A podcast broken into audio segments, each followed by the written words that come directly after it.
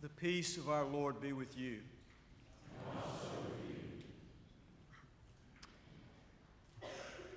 For God so loved the world that God gave God's only begotten Son, so that whosoever believes in him may not perish, but have everlasting life. That verse from this morning's gospel lesson is, needless to say, among the most widely known and frequently quoted verses in all the Bible. Having appeared in venues as various as billboards and bumper stickers, t shirts, and tattoos, John 3:16 has been turned to more often than any other verse of Scripture to serve as the single sentence which most completely captures Christianity's most widely held assumption that eternal salvation or condemnation hinges entirely on one thing whether a person does or does not believe in Jesus.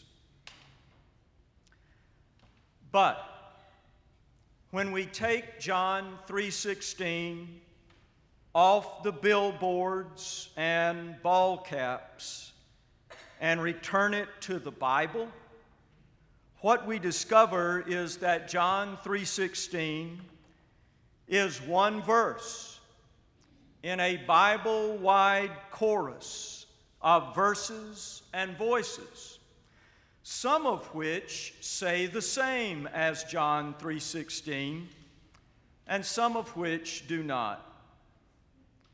John 3:18, for example, does say the same as John 3:16 that all will be saved or condemned based on what they believe about Jesus as do 1 John 5 1, 1 John 5 12, and Romans 10 9. But then you have Luke 10 25 through 28, Matthew 7 21, 12 37, 13 41, and 25 46, all of which make salvation contingent not on what we believe, but on how we live and what we do. Then, of course, there are other Bible verses in which salvation is about neither what we believe or what we do, because in those verses, salvation is more about what God wants than how we respond. Verses such as 2 Corinthians 5:19. In Christ, God was reconciling the whole world to God's self. Ephesians 1:10. God's plan for the fullness of time is to gather up all things in Christ. Romans 11:32. God has included all in sin so that God can include all in mercy. And Colossians 1:20 which says, "Through the cross of Christ God was pleased to reconcile the whole world to God's self." A verse of scripture which makes what happened at the cross so effective that the cross does not need our cooperation to accomplish God's work of reconciliation. Unlike John 3:16, where what happened at the cross is effective only for those who respond to it in the right way with the right belief. All of which is what we see when we return John 3:16 to the Bible. Lifted from the Bible and quoted all by itself, John 3:16 has helped generations of dear and sincere Christians to say with unwavering finality and unassailable certainty only those who believe what Christians believe about Jesus can have eternal life with God.